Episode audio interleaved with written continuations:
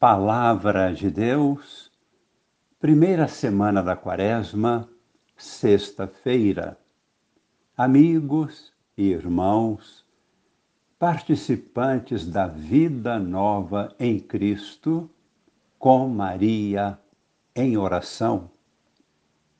Com imenso amor, Deus nos conduz, com infinito amor Deus adverte o justo e também o pecador. Ele convida o justo a perseverar no caminho do bem e convida o pecador à conversão e mudança de vida. Nós somos, ao mesmo tempo, justos e pecadores. Por isso, a advertência do Senhor é para perseverarmos no bem, na luz e na verdade. Mediante nosso arrependimento, penitência e mudança de atitudes, procurando a luz, Deus esquece de nossos pecados. E por que ele esquece? Porque Deus quer a vida para nós. Deus não quer a morte para ninguém.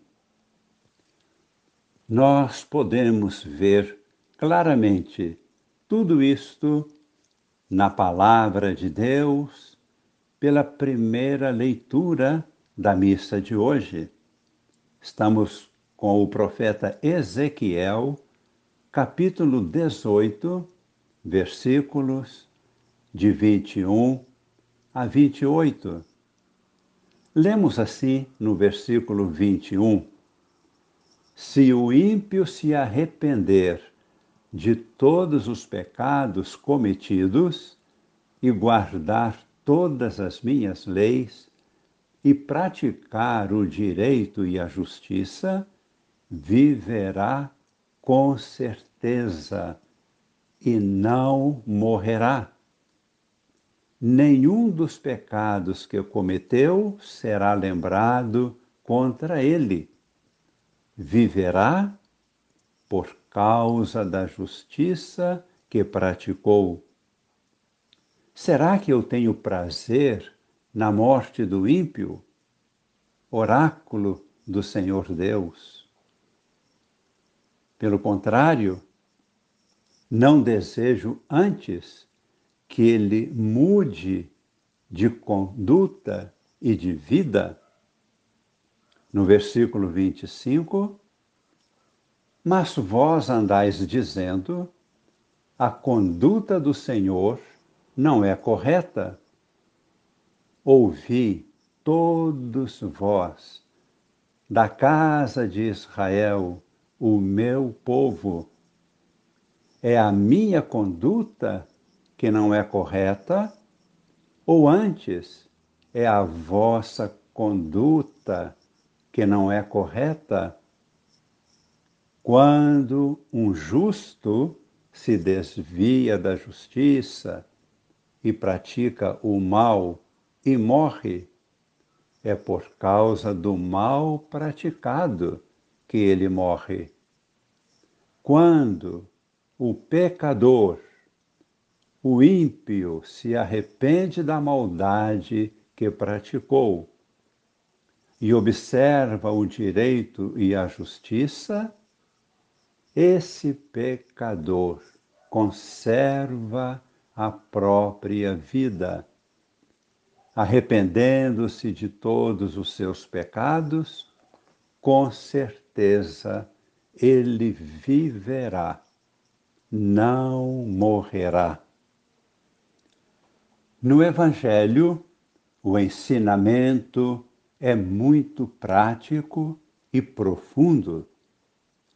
Cristo nos propõe que devemos cultivar um estilo de vida que corresponda a própria atitude divina que ele vive sempre, uma atitude que ele mesmo, Jesus, praticou enquanto viveu aqui na terra.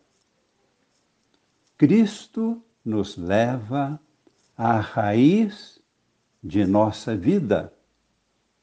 Ele nos leva à profundidade do nosso coração. É na profundidade do nosso coração que nossa vida é decidida ou para o bem ou para o mal, para a ordem ou para a desordem. Na prática, Jesus nos propõe a fraternidade, o amor, a justiça, o perdão e a paz. E, sobretudo, acima de tudo, ele nos ajuda efetivamente, concedendo-nos o dom do seu Espírito Santo.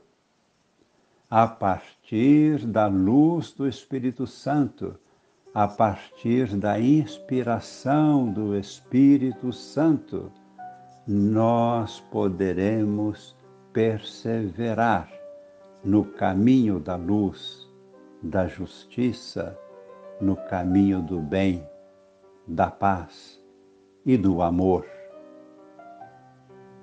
Por isso, queremos agora ouvir a palavra de Cristo no Evangelho, que é de São Mateus, no capítulo 5, versículos de 20 a 26. No versículo 23, Jesus está dizendo: Portanto, quando tu estiveres levando a tua oferta para o altar, e ali te lembrares que teu irmão tem alguma coisa contra ti, deixa a tua oferta ali mesmo, diante do altar, e vai primeiro reconciliar-te com o teu irmão. Só então vai apresentar a tua oferta. Procura reconciliar-te com o teu adversário enquanto estás a caminho com ele para o tribunal. Senão, o adversário te entregará ao juiz. O juiz te entregará ao oficial de justiça. Tu serás jogado na prisão.